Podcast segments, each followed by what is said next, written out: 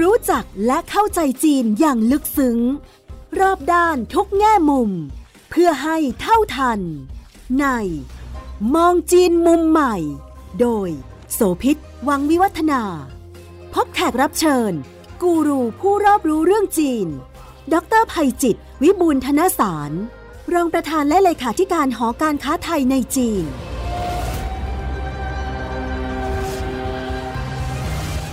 สวัสดีค่ะ ต้อนรับคุณผู้ฟังทุกท่านมาพบกับมองจีนมุมใหม่ทางไทย PBS Podcast นะคะ พูดถึงเรื่องของการรู้จักและทำความเข้าใจจีนยุคใหม่เนี่ยค่ะ เรื่องหนึ่งเป็นปัญหาที่เคยเกิดขึ้นในอดีตนะคะ ปัจจุบันอาจจะมีอยู่ แต่ว่าก็มีหลายมาตรการที่ทางจีนพยายามจะหาทางแก้ไข นั่นก็คือเรื่องของภาวะสมองไหล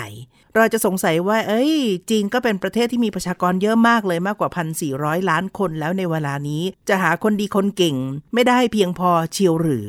สภาพการณ์แบบนี้ก็เจอกันกับในหลายประเทศทั่วโลก เป็นภาวการณ์ที่ไม่แตกต่างกันค่ะจีนคงจะมีข้อได้เปรียบมากหน่อย เพราะว่าเขามีประชากรเยอะเขาก็มีตัวเลือกได้เยอะ แต่ว่าโลกยุคปัจจุบันโดยเฉพาะที่ต้องจับจ้องมองคือภายใต้ยุคของประธานาธิบดีสีจิ้นผิงเนี่ยการเกิดขึ้นของนวัตกรรมใหม่ๆ การพัฒนาทางด้านของวิทยาศาสตร์เทคโนโลยี แล้วก็ innovation หรือว่า STI ที่เราก็เคยคุยเป็นรายการเนี่ยนะคะมันก็อาจจะยังไม่ไม่ทันเวลาต่อความเปลี่ยนแปลงที่เกิดขึ้น เพราะว่าจีนเขาก็มีแผนของการสร้างคนผ่านระบบการศึกษา สร้างกลุ่มแรงงานยุคใหม่ขึ้นมาแล้ว แต่ในเวลาช่วงเปลี่ยนผ่านเนี่ยค่ะ จึงจำเป็นอยู่เองที่จะต้องมีการดึงเอาคนที่มีศักยภาพ มีความสามารถ ซึ่งก็มีทั้งในกลุ่มของประชากรจีนด้วยกันเอง แล้วก็ยังสืบเนื่องไปถึงเรื่องของการอ้าแขนเปิดรับแรงงานจากต่างประเทศด้วย ที่มีความสามารถหรือเหมาะกับกิจการนั้นๆเนี่ยเชื้อเชิญด้วยแรงจูงใจหลากหลายแบบเพื่อให้อยู่และทำงานในเมืองจีน ไม่เพียงแต่เรื่องของตัวค่าตอบแทนนะคะ ไม่เพียงแต่เรื่องของสวัสดิการในการอยู่อาศัย ก็ยังเอื้อเฟื้อไปถึงครอบครัว ถ้าเกิดว่าเป็นคนที่เก่งมากๆ แล้วก็ต้องการมากจริง ๆ สิทธิประโยชน์อาจจะเลยไปถึงการให้สัญชาติ นี่คือกลุ่มคนทำงานแล้ว ส่วนกลุ่มของนักเรียนนักศึกษา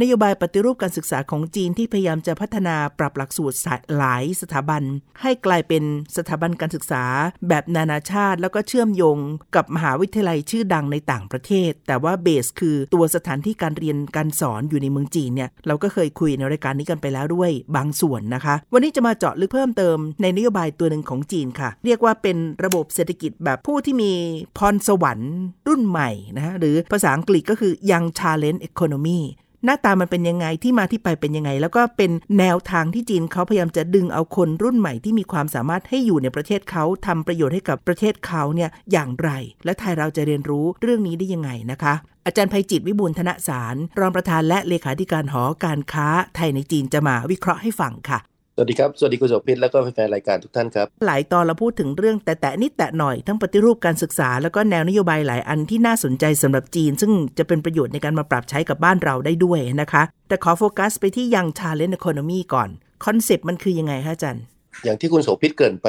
ในตอนต้นเนี่ยถูกต้องเลย จีนในสมัยก่อนเนี่ยเขาก็เป็นโรงงานของโลกใช่ไหมเขาเป็นศูนย์กลางการผลิตในสมัยก่อนเนี่ยคนมาลงทุนกับเขาเยอะเลย คนก็มาใช้ประโยชน์จากแรงงานเขา แต่จีนในยุคหลังเนี่ยเขาบอกเฮ้ยทำอย่างนั้นเนี่ยประเทศจีนเองได้รับประโยชน์ค่อนข้างน้อย โดยเฉพาะยิ่งตัวแรงงานเองอะก็ได้ผลตอบแทนค่อนข้างต่ำตอนหลังเนี่ยเขาอยากจะเปลี่ยนจากการเป็นผู้นำของโรงงานของโลก ไปเป็นโรงงานของโลกยุคใหม่ ไปเป็นผู้นำในเรื่องของนวัตกรรม นะเพราะนั้นมันจะเปลี่ยนจากคอนเซปที่สมัยก่อนเราเรียกว่า made in China เนี่ยนะกำลังจะก้าวไปสู่ created in China หรือว่า innovated in China ก็คือมันถูกสร้างสรรค์ ถูกนวัตกรรมขึ้นในประเทศจีน แต่การจะทำสิ่งต่างๆ เหล่านั้นให้เกิดเนี่ยนะมันต้องอาศัยคนที่มีคุณภาพสูงขึ้นปัญหาของจีนในยุคหลังเนี่ยไม่ใช่ปัญหาในมิติเชิงปริมาณเหมือนสมัยก่อน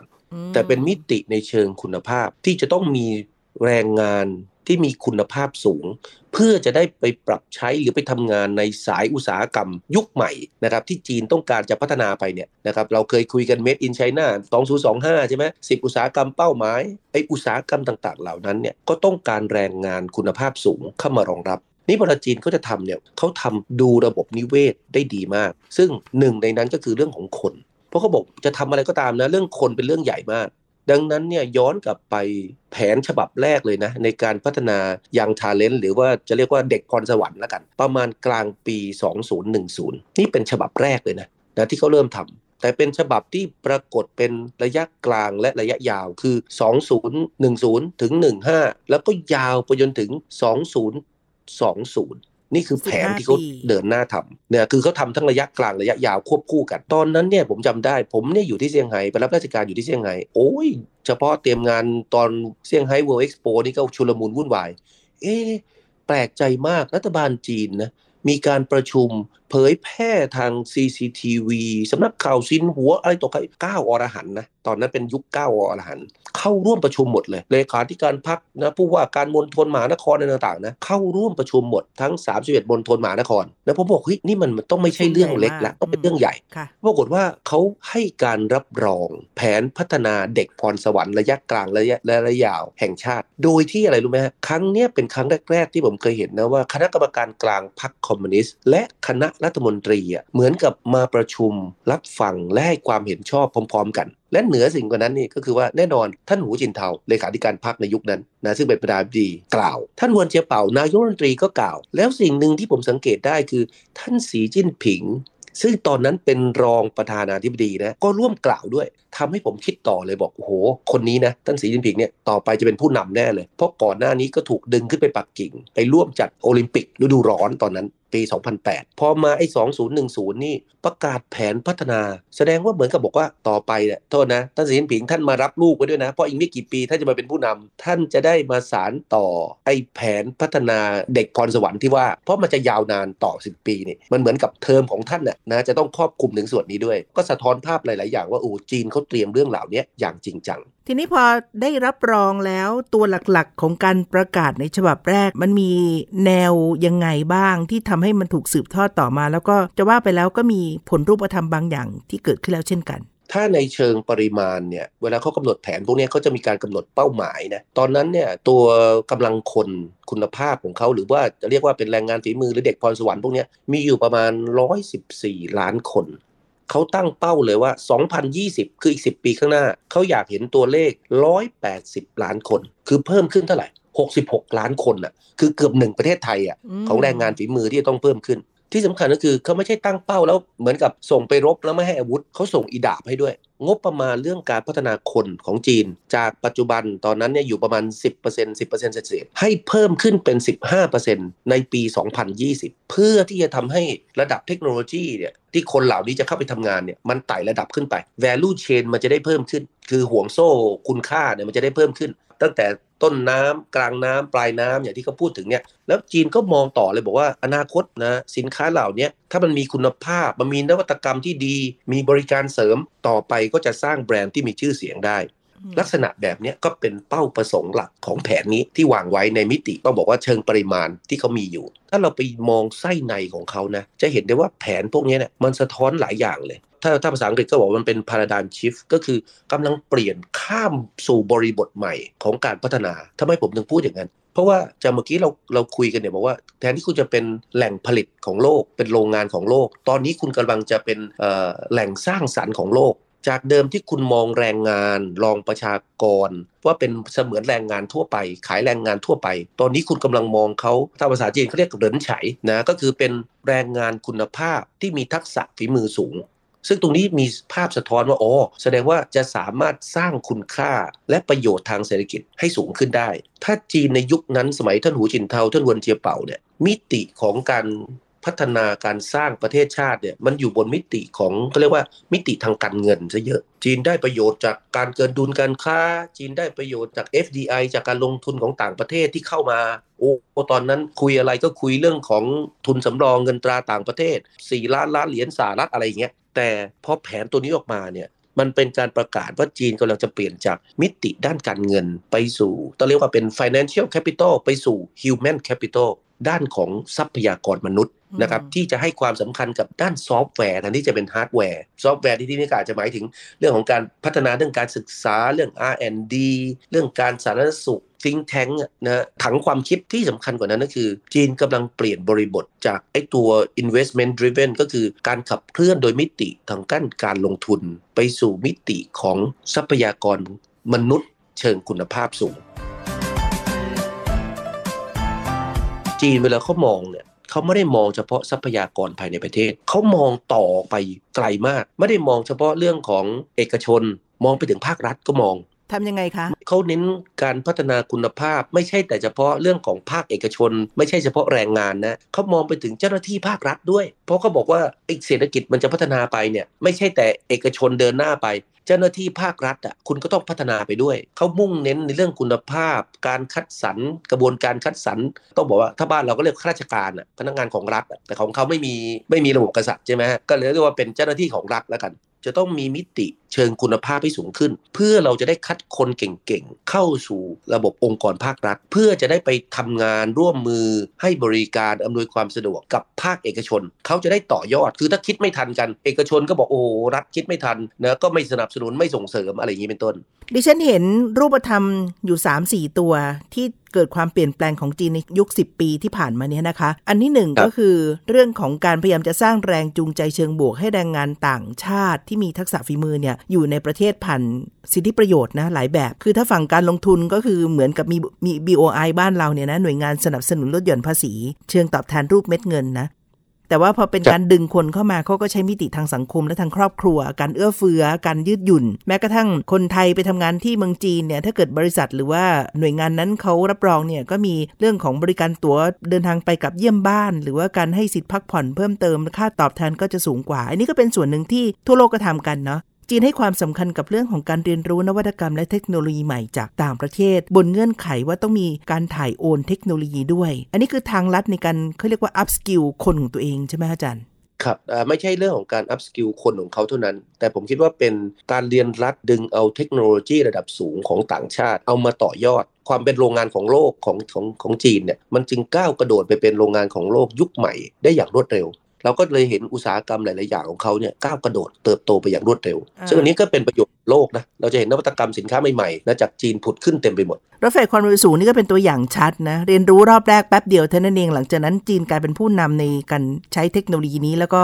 ผลิตทั้ง Product คือผลผลิต แล้วก็เทคโนโลยี How to เนี่ยส่งออกไปขายโลกต่างชาติแทนซะแล้วในขณะนี้นักลงทุนจากต่างชาติจะเข้าไปลงทุนในจีนบนเงื่อนไขว่าอยากได้แรงงานราคาถูกเหมือนอดีตนี่ก็ไม่น่าจะใช่แล้วใช่ไหมฮะพอสอนี้ ไม่ได้แล้วครับเดี๋ยวนี้จีนเนี่ยเวลาเขาคัดเลือกเนี่ย BOI เขาเนี่ยยุคแรกๆตอนที่เขาเปิดประเทศใหม่ๆ ตอนที่เป็นเขตเศรษฐกิจพิเศษเนี่ยเขาก็จะให้ความใส่ใจกับเรื่องของอัตราการจ้างแรงงาน เพราะว่าเขามีคนว่างงานอยู่เยอะรออยู่ถูกไหมแล้วก็เป็นจุดแข็งของเขาด้วย คุณจะเอาเทคโนโลยีระดับสูง คุณไม่ใช้คนงาน คนของเขาก็ไม่ได้ถูกว่าจ้าง ความมั่งคั่งก็ไม่เกิด ว่าไงคนท้องถิ่นไม่ได้รับประโยชน์เดี๋ยวก็จะถูกกระแสต่อต้านเปิดประเทศแล้วไม่ได้ เพราะฉะนั้นจีนในยุคแรกใส่ใจกับเรื่องของอัตราการจ้างงาน แต่พอเวลาผ่านไปเนี่ยแรงงานต่างๆ เหล่านั้น ถูกดูดซับไปเรื่อยๆ จีนค่อยๆ ตีกรอบไปหลายสิ่งเข้ามาเห็นได้ว่าตอนหลังเนี่ยจีนบอกจีนไม่ได้ขาดเรื่องของ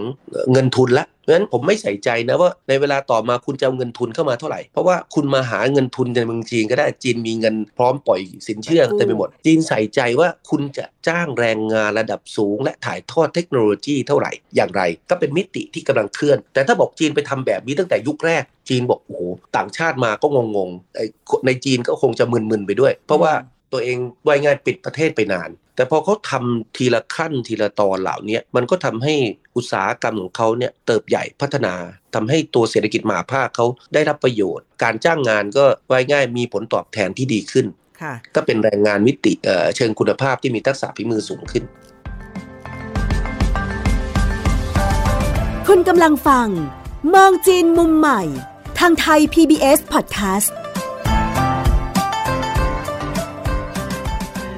ทีนี้ยัง talent economy ที่ว่าเนี่ยค่ะอาจารย์ มันมีแผนแล้วมันแปลเป็นรูปธรรมยังไง ขยายไปแบบไหนบ้างในจีนขณะนี้ค่ะอาจารย์ ปรากฏว่าไอ้เป้าที่ผมเรียนไปเมื่อสักครู่นี้นะไอ้ร้อยแปดสิบล้านคนที่เขาตั้งไว้ปี 2020 เนี่ยทะลุเป้าไปแล้วครับเขาวัดจากเกณฑ์ไหนคะเขาวัดจากจำนวนเนี่ยอันนี้อันนี้คือเป้าในเรื่องจำนวนนะฮะที่เราคุยกันไปเมื่อสักครู่ว่าไอแรงงานฝีมือหรือเด็กพรสวรรค์เนี่ยจาก 114 ล้านเนี่ยอยากเพิ่มสัก 66 ล้านคนหนึ่งประเทศไทยไว้ง่ายให้เป็น 180 ล้าน ปรากฏว่าตอนนี้โอ้เขาทะลุไป 2 3 0 0 ล้านคนละค่ะ คือคำว่าเด็กพรสวรรค์เนี่ยเกณฑ์ประมาณไหน ความสามารถต้องแบบไหนถึงจะได้ผ่านว่าอาคุณจัดว่าเป็นกลุ่มเด็กพรสวรรค์ได้แล้วอะไรเงี้ยฮะ เดี๋ยวเดี๋ยวผมจะไปขยายภาพต่อที่เชื่อมต่อกับส่วนของการดึงเด็กพรสวรรค์หรือหรือคนพรสวรรค์จากต่างชาติเข้ามา เมื่อกี้ที่เราคุยกันเนี่ยเราบอกว่าเออเขาพยายามพัฒนาในประเทศ แต่เขาก็ไม่ปิดช่องโอกาสในการดึงคนจากต่างประเทศเข้ามา มันจะไปเชื่อมโยงกับมิติในเชิงคุณภาพ ว่าเออระดับคุณภาพของแรงงานต่างๆ เหล่านี้เขาแบ่งยังไง ในเมืองจีนเขาจะแบ่งออกเป็น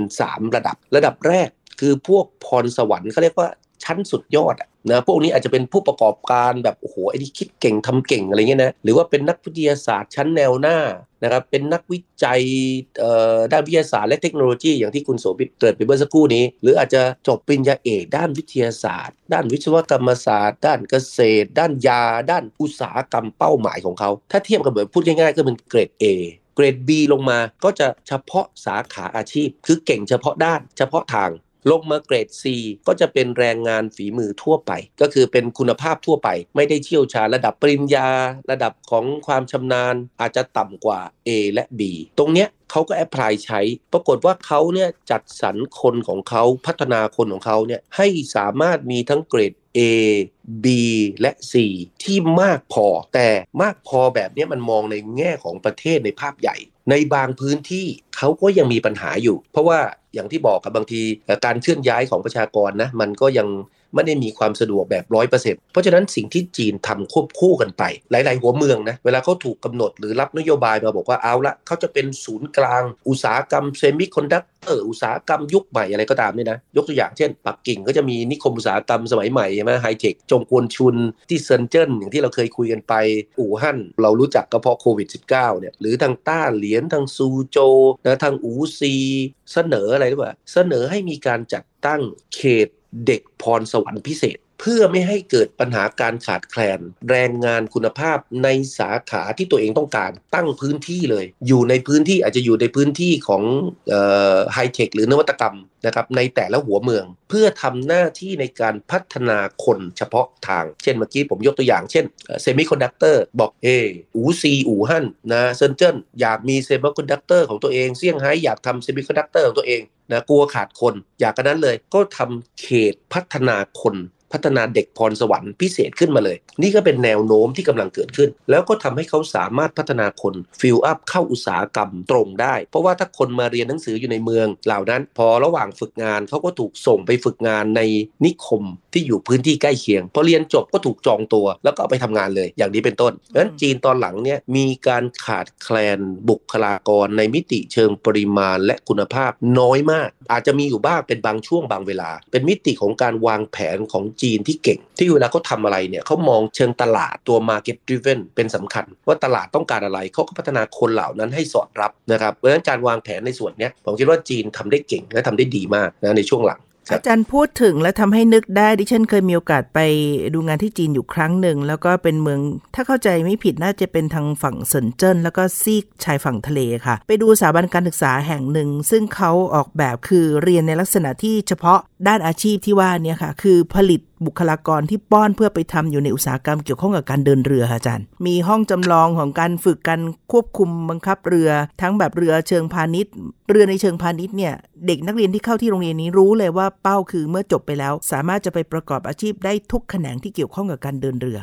อันนี้ก็เป็นตัวอย่างอันหนึ่งเหมือนกันว่า เฉพาะอาชีพจริง ๆ แล้วก็เรียนแบบมีเป้าหมายชัด ไม่ใช่ว่าจบมาแล้วยังไม่รู้เลยว่าจะไปทำงานอะไรแบบนั้นนะคะ ที่ผมที่ผมชอบอีกอันหนึ่งนะ เมื่อกี้เราคุยกันเราก็บอกว่าเฮ้ยบางทีบางช่วงเขาก็จะมีการขาดคนถูกไหมใช่ค่ะจีนใช้วิธีการไหนรู้ไหมฮะจีนทำโปรแกรมพิเศษขึ้น ในการเปิดช่องเพื่อดึงเอาชาวต่างชาติเข้ามา fill up คนเหล่านั้น เพราะว่าถ้าเขาจะสร้างคนเหล่านั้นเองอะไม่ทันนึกออกไหมอาจจะต้องใช้เวลาอีก 3-4 ปีกว่าจะได้คนเหล่านั้นเข้ามาในระบบนะถ้าเป็นแรงงานแบบคุณภาพสูงจะต้องปริญญาโทปริญญาเอกยกตัวอย่าง เขาใช้ชื่อภาษาอังกฤษว่าเป็น thousand talents program ก็คือเป็นโปรแกรมเด็กพรสวรรค์หลายพันคนอะไรเงี้ยเป้าหมายของเขาก็คือเขาจะสร้างเด็กพรสวรรค์ระดับสูงนะ ประมาณ 2,000 คนให้มาทำงานในจีน โดยมีกลไกมาตรการสนับสนุนส่งเสริม อย่างถูกต้องตามกฎหมายเลย ว่าพูดง่ายๆก็เหมือนกับการซื้อตัวจะดึงคนเหล่านั้นเข้าระบบปั๊บอาจจะเป็นคนจีนพ้นทะเลที่เคยทำเคยไปเรียนก็ได้นะ แล้วโดดร่มเป็นโฮลิเป็นเป็นโรบินฮูดอยู่ต่างประเทศนะดึงคนเหล่านั้นมาเออคนเหล่านั้นจะกลับมาบ้านเอ้ยคุณอยู่แถวไหน เหมาะตรงไหมคุณกลับมาคุณอาจจะไม่มีตังค์เพราะบ้านจีนราคาแพงเขาให้บ้านหลังหนึ่งแต่เขาทำอย่างถูกต้องตามกฎหมายนึกภาพไหมฮะเนี่ยมันก็เหมือนกับระบบผมชอบใช้คำว่า green card plus นะในอเมริกาอาจจะบอกว่าหรือในบางประเทศในยุโรปมีระบบกรีนการ์ดเหมือนกัน แต่กรีนการ์ดในประเทศเหล่านั้นไม่ได้มีสิทธิประโยชน์บวกๆแบบนี้ แต่ของจีนมีมาตรการส่งเสริม และกลไกในการรองรับที่เสริมขึ้นไปอีก เพราะฉะนั้นการขาดแคลนคนมันเลยค่อยๆ ถูกดูดซับไป หรือถูกแก้ไขไปอย่างรวดเร็วในกลุ่มของสมาคมชาวจีนพ้นทะเล แล้วก็คนจีนลูกหลานจีนที่ไปอยู่ที่ต่างประเทศเนี่ย ในแง่ของการจะกลับมาลงทุนที่บ้านนะอาจจะไม่ได้กลับมาเพื่ออยู่ถาวรก็ได้ แต่หมายความว่ามาร่วมทุนหรือมาตั้งบริษัทที่อยู่ในแผ่นดินแม่ของตัวเองเนี่ย รัฐบาลจีนก็มีสิทธิประโยชน์ หรืออาจจะบอกว่าเป็น BOI ในอีกชั้นหนึ่งด้วยทำนองเดียวกันนอกเหนือจากเชื้อเชิญดึงกลับมาในโครงการ Thousand Talent โปรแกรมอย่างที่อาจารย์ว่านะคะอันนี้น่าสนใจ เพราะว่าถึงยุคนี้เนี่ยคนจีนพ้นทะเลไปอยู่ทั่วโลกแล้วนะคะแล้วก็หลายคนก็ไปมีชีวิตที่ดีขึ้น กลายเป็นนักธุรกิจที่ประสบความสำเร็จ ก็ยังมีส่วนของความเชื่อมโยงจะกลับมา ซึ่งจีนก็ใช้เป็นอุบายในการดึง คนที่มีเชื้อสายจีนกลับมาด้วย ทีนี้ถ้าพูดถึงเรื่องของระบบการศึกษา ที่เรียกว่าพยายามจะโฟกัสตัวเองให้เป็นศูนย์กลางของการศึกษานานาชาติ แล้วเชื่อมกับมหาวิทยาลัยชื่อดัง นี่ก็เป็นส่วนหนึ่งของการที่จีนเขาใช้เป็นแมวมอง เพื่อดึงเอาคนที่มีความสามารถมาทำงานกับประเทศเขายังไงคะอาจารย์ครับ จีนทดสอบทดลองระบบการศึกษาของเขาในหลายหัวเมือง สมัยผมไปประจำอยู่ปักกิ่งนะมหาลัยชั้นนำเนี่ยก็มีการสร้างคนโดยเอกชนกับภาครัฐเนี่ยจับมือกัน สร้างคนเฉพาะทางเพื่อ ป้อนเข้าสู่อุตสาหกรรมอะไรบางอย่างนะที่ต้องการคนในระดับคุณภาพ ผมมาเยี่ยมเซี่ยงไฮ้บางทีก็เห็นสถาบันการศึกษากับเอกชนทำในโมเดลคล้ายคลึงกัน แต่ไม่ได้เฉพาะทางแล้วโอ้โหบางทีทำหลายสิบสาขาในเวลาเดียวกันทำลงไปถึงเด็กระดับเริ่มบอกว่าระดับประถม ระดับมัธยม แต่ล่าสุดเนี่ยที่ไหหนานที่เราเคยคุยกันเนี่ยเขาทำถึงขนาดสร้างเมืองมหาวิทยาลัยที่มุ่งเน้นการสร้างเด็กพรสวรรค์เลย เพราะว่าเขาเปิดเมื่อปลายปีที่ผ่านมานะหลักสูตรแรกๆที่เขาเปิดนะก็คือเอาเด็กพรสวรรค์ของจีน กับเด็กพรสวรรค์ของต่างชาติ มาเรียนร่วมกันสองหลักสูตรแรกเนี่ยหลักสูตรละร้อยกว่าคน ลองคิดดูเขาจะสร้างเด็กพรสวรรค์นะแค่แป๊บเดียวเขาเปิด 2 หลักสูตร 200 กว่าคนละนะครับที่ต่อไปเนี่ยเมื่อเรียนจบผมเชื่อว่า 8-90%นะจากเดิมที่สมัยก่อนไปเรียนต่างประเทศแล้วเรียนเสร็จอาจจะกลับมาจีน 30%ปัจจุบันอาจจะบอกว่ามาเรียนในเมืองจีนเสร็จปุ๊บผมว่าอาจจะกลับบ้านแค่ 30%อยู่เมืองจีน 70%กลายเป็นว่าจีนจะได้รับประโยชน์จากการพัฒนาหรือสร้างเด็กพรสวรรค์ต่างๆ เหล่านี้ เพื่อการสารต่อสิ่งที่เขาคิดเอาไว้เมื่อ 10 กว่าปีก่อนอะ ที่อยากจะเป็นดินแดนแห่งการสร้างสรรค์และนวัตกรรมของโลก เป็นผู้นำของโลกในด้านนี้นะได้อย่างแท้จริงค่ะ ตอนนี้ก็มีรายงานด้วยนะคะว่าสัดส่วนของตัวเด็กนักเรียนจีน หรือนักศึกษาจีน ซึ่งเดินทางไปอยู่ต่างประเทศเนี่ยอัตราส่วนในการที่จะกลับบ้านนะมากขึ้นกว่าอดีต สมัยก่อนบอกว่าไปเรียนแล้วก็หาโอกาสที่อยู่เมืองนอกเมืองนาไปเลย ภาษาอังกฤษได้หรือภาษาต่างชาติได้เนี่ยนะ กระทรวงศึกษาธิการจีนก็เปิดเผย เพิ่งจะเมื่อตอนปลายปลายกันยายนที่ผ่านมานี้เองเนี่ยนะคะว่า นักเรียนจีนที่ไปต่างประเทศเนี่ยกลับจีนมามากกว่าร้อยละ80 ถ้าเทียบตั้งแต่ปี 2012 เป็นต้นมา ตัวนี้คือหนึ่งรูปธรรมที่จับต้องได้ไหมคะอาจารย์ว่านโยบายการดึงคนกลับมาได้ผล หรือเขาเห็นโอกาสในการที่จะอยู่เมืองจีนได้มากกว่า ไปแสวงหาโชคที่ต่างประเทศ ผมเห็นด้วยครับเพราะว่าจีนวันนี้เขามีเวทีของการ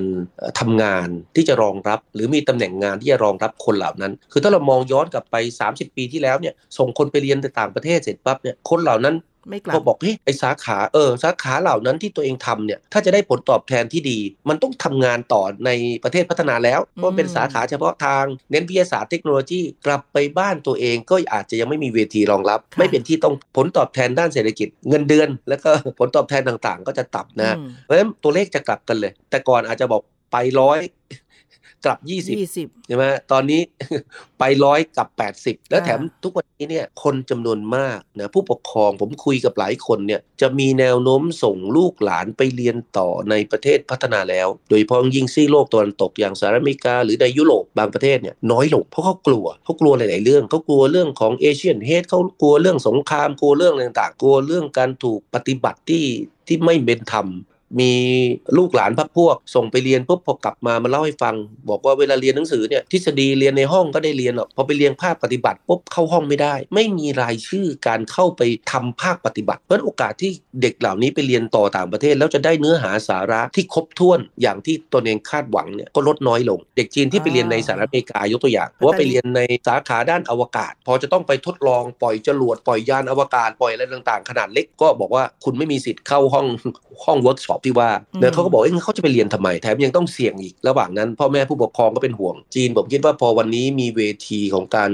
ทำเมืองมหาวิทยาลัย การสร้างเด็กพรสวรรค์ของตัวเองแบบนี้แล้วเนี่ยก็ทำให้เด็กจีนจำนวนมาก แล้วก็เด็กต่างชาตินะจำนวนไม่น้อยวันนี้เข้าไปเรียนย้อนกลับไปเรียนเมืองจีนเพราะนั้นปัญหาสมองไหลในเมืองจีนกำลังจะพลิกกลับครับแทนที่จะไหลออกกลับต่อไปจะไหลเข้า เปิดรับไหลเข้านะ เพราะว่าตอนนี้จีนก็มีความพยายามจะแก้ปัญหานี้ ลงนามข้อตกลงหลายฉบับ เพื่อรับรองคุณสมบัติทางวิชาการ แล้วก็วุฒิทางการศึกษาเนี่ยก็เกือบเกือบ60ประเทศนะ58ประเทศและภูมิภาคแล้ว แล้วก็หนึ่งในหัวหอกสำคัญที่นำร่องรุกเรื่องของการศึกษาก็คือสถาบันขงจื่อ ที่ไม่ได้แค่เพียงภาษาและวัฒนธรรมเท่านั้น แต่ว่าก็ไปมีความร่วมมือมิติอื่นๆทางด้านของเชิงสังคมเนี่ยอีกถึง 159 ประเทศ แล้วก็ภูมิภาคด้วย และสำหรับเมืองไทยเราอะ่ะสมันใกล้ชิดแล้วก็จะมองให้เป็นโอกาสสำหรับเด็กไทยทั้งในแง่ที่ไม่ใช่สมองของเราไหลไปหาจีนอย่างเดียวเนาะจะจะดึงให้เป็นความร่วมมือที่เป็นประโยชน์เนี่ยควรทำไงคะอาจารย์ผมคิดว่าไทยเรามีช่องทางในการที่จะทำเรื่องพวกนี้ในหลายด้าน แล้วมันก็เป็นโอกาสของเขาที่จะต่อยอดในอาชีพการทำงานในการที่จะประกอบอาชีพในอนาคตสถาบันการศึกษาบ้านเราเนี่ยผมนึกนะต่อไปเนี่ยนะแทนที่จะบอกว่าเรียนภาษาอังกฤษเป็นภาษาที่ 2 ต่อไปเราอาจจะบอกว่าเรียนภาษาจีนเนี่ยก็อาจจะเป็นภาษาที่ 2 ได้เพิ่มมากขึ้น คือเริ่มมีหลายสถาบันนะ ทำทำแบบนี้ แต่ผมอยากเห็นทำในวงกว้าง เพราะว่าอะไรรือว่าคนเหล่านี้ถ้าเรียนจบมาปุ๊บมีความรู้เรื่องภาษาพื้นฐาน สมัยก่อนก็จะบอกมีความรู้ด้านภาษาอังกฤษเป็นพื้นฐาน อย่างเนี้ยมันก็สื่อสารกับคนเข้าไปทำงานในองค์กรที่ฝรั่งต่างชาติมาลงทุนในบ้านเราได้ง่ายนะครับแต่ต่อไปเนี่ยจีนจะมาลงทุนบ้านเราเยอะขึ้นเพราะฉะนั้นถ้าเราเรียนภาษาจีนเป็นพื้นฐาน โอกาสที่จะทำงาน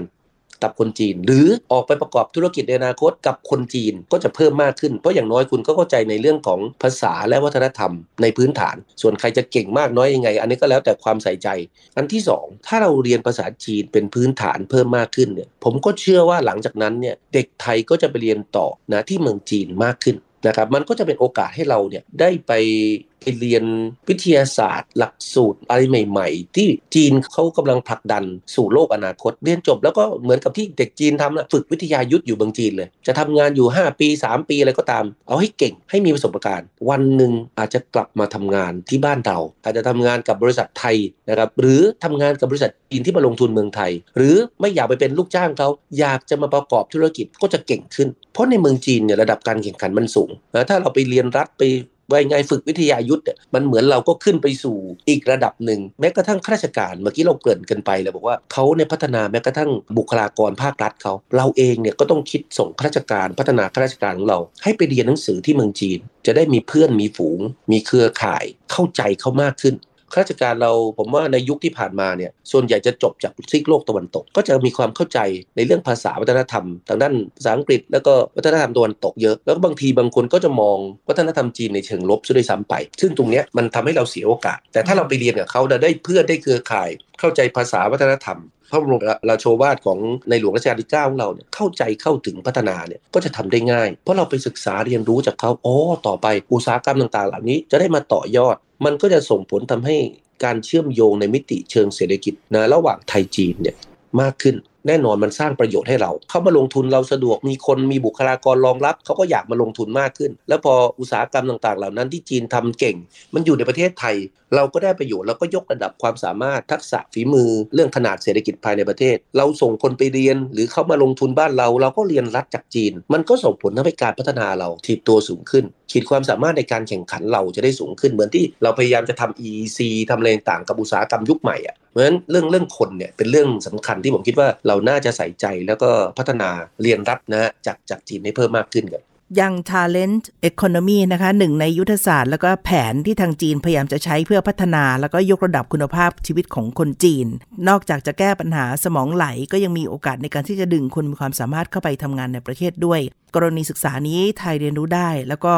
นำมาใช้ได้เพื่อปรับประยุกต์ให้เข้ากับบ้านของเราเอง ซึ่งเราก็มีข้อได้เปรียบหลายอย่าง แล้วก็อย่างที่อาจารย์บอกไว้ว่า ในรายละเอียดปลีกย่อยคือมีเพื่อน แล้วก็การเข้าใจเขานะรู้เขารู้เราเนี่ยรู้ธรรมเนียมจีนซึ่งมีรายละเอียดที่แตกต่างจากฝั่งของโลกตะวันตกอาจจะเป็นโอกาสและเป็นต้นทุนสำหรับคนไทย ในอนาคตในการเชื่อมสัมพันธ์ก็ได้นะคะ นี่เป็นเรื่องที่เราคุยกันในวันนี้ค่ะ กับมองจีนมุมใหม่ ทางไทย PBS Podcast ดรภัยจิตวิบูลธนสาร รองประธานและเลขาธิการหอการค้าไทยในจีน และดิฉันโสภิตหมังมิวัฒนา ลาแล้วนะคะ สวัสดีค่ะ สวัสดีครับ ติดตามฟังรายการมองจีนมุมใหม่ ได้ทางเว็บไซต์และแอปพลิเคชันไทย PBS Podcast กดติดตามสื่อสังคมออนไลน์ ทั้ง Facebook, Twitter, Instagram และ YouTube ไทย PBS Podcast ไทย PBS Podcast View the world via the voice